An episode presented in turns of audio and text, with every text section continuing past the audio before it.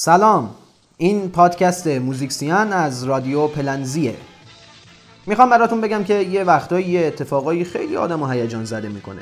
اون وقت یه سری از آدما هم هستن که هیجان میفته تو صداشون و آهنگ می‌کنه بعد اینجوری میشه که معنای زاگالو برای ما ایرانیا با بقیه اهالی دنیا فرق می‌کنه. وقتی که راهی ایران بودی زاگالو بی خودی نبود هر زاگالو چیزه؟ عرض می‌کنم. زاگالو بازیکن و مربی افسانه‌ای برزیلیا بود و چنان وحشتناک بود که بهش می‌گفتن گرگ پیر که یه زمانی هم مربی کویت شده بود و خلاصه اسمشو خاور نمی‌کشید. اونام هی کری میخوندن و از زاگالو یه لولو ساخته بودن. واسه ما و از اینجا متوجه میشیم که لولو غیر از بردن ممه یه ابزاری هم هست واسه ترسوندن همه. بماند که تیم ملی با آناناس از ایشون پذیرایی آبرومندانه ای داشت از برزیل زاگالو واسمون می‌گیره جست لولو. شده مربی تیم کویت می‌خواست از ما ببره زاگالو ایران اون بازی رو برد و زمان گذشت و رسیدیم به دوره‌ای که وقتی کسی می‌برد از اینا پخش می‌شد.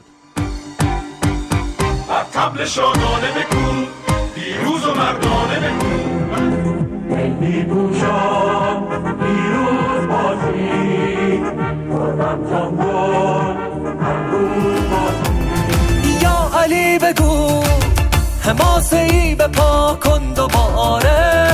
یا علی بگو خدا هوامونو داره. وطنم ای شکوه پا بر جا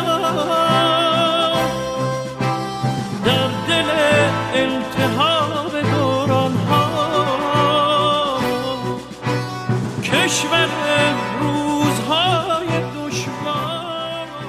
منتها یه بردایی خیلی وحدت آفرینه. مثلا گل غزال تیسپای آسیا به استرالیا وحدتی آفرید که آدم اگه درخت بود همه برگاش میریخت. منتها چون آدم آدمه دیگه خودتون حساب کنید که همه چیاش میریزه دیگه. مثلا فیت جناب آقای اقبالی با جناب آقای مددیان و اون خانومه. البته لازم به ذکره که خداداد عزیزی با جکی جان فرق داره و کیش هم جزیره خوش آب و هواییه. چشم و دل قبیله ای همیشه دنبال شماست. دست دعای ملتی بدرقه راه شماست. امید و دلگرمی ما گرمی دلهای شماست. جام طلای افتخار پیشکش گلهای شما به جام جهانی 2006 که رسیدیم گفتن فیفا گفته هر تیمی یه آهنگی رسمی بده و شیر تو شیری شد. سرم یه خالی بندی. خلاصه خواننده مجازا این بار دست به کار شدن آس آهنگای درون وطنی رو گروه سه نفره نیما نکیسا، مهرداد میناوند و پژمان جمشیدی خوندن. پژمان جمشیدی که تو این آهنگ از زمزمه تکاپو می‌گفت و کسی هیچ وقت نفهمید زمزمه تکاپو چطوری میشه بعدها بازیگر موفقی شد. اون زمان بالا رفتن تیم ملی از گروهش تو جام جهانی کمتر از بازیگر شدن پژمان جمشیدی غیر ممکن به نظر می‌رسید ولی خب پژمان فعل خواستن رو صرف کرد. زمزمه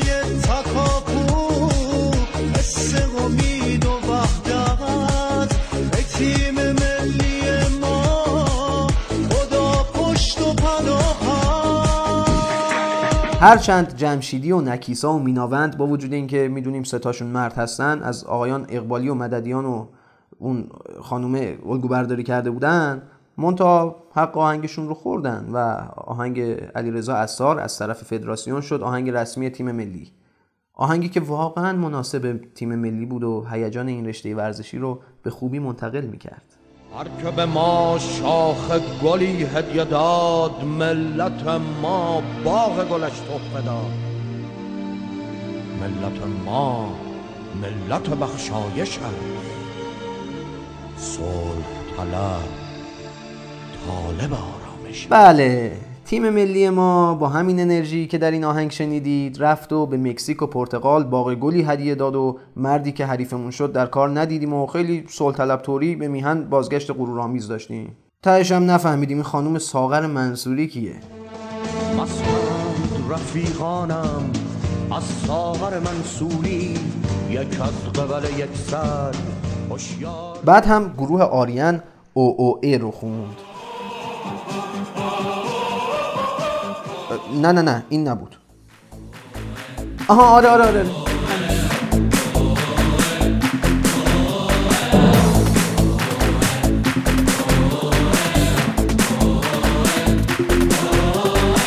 تو این آهنگ یه جاییش می‌گفت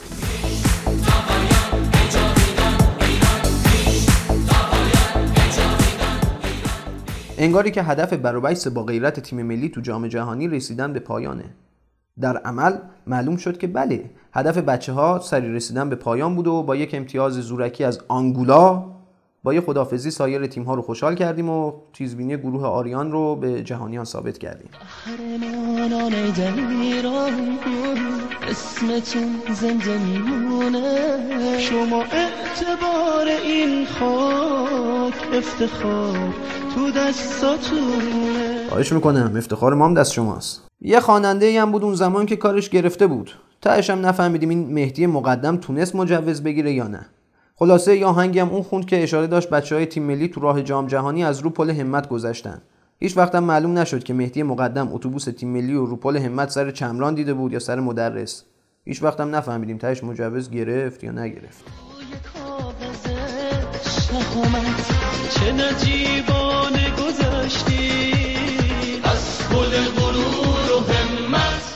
این جریان آهنگ خوندن برای تیم ملی تو سالهای بعد هم خیلی جدی ادامه داشت که منتظر باشید تا قسمت بعد موزیکسیان از رادیو پلنزی که ببینیم جریان از چه قراره.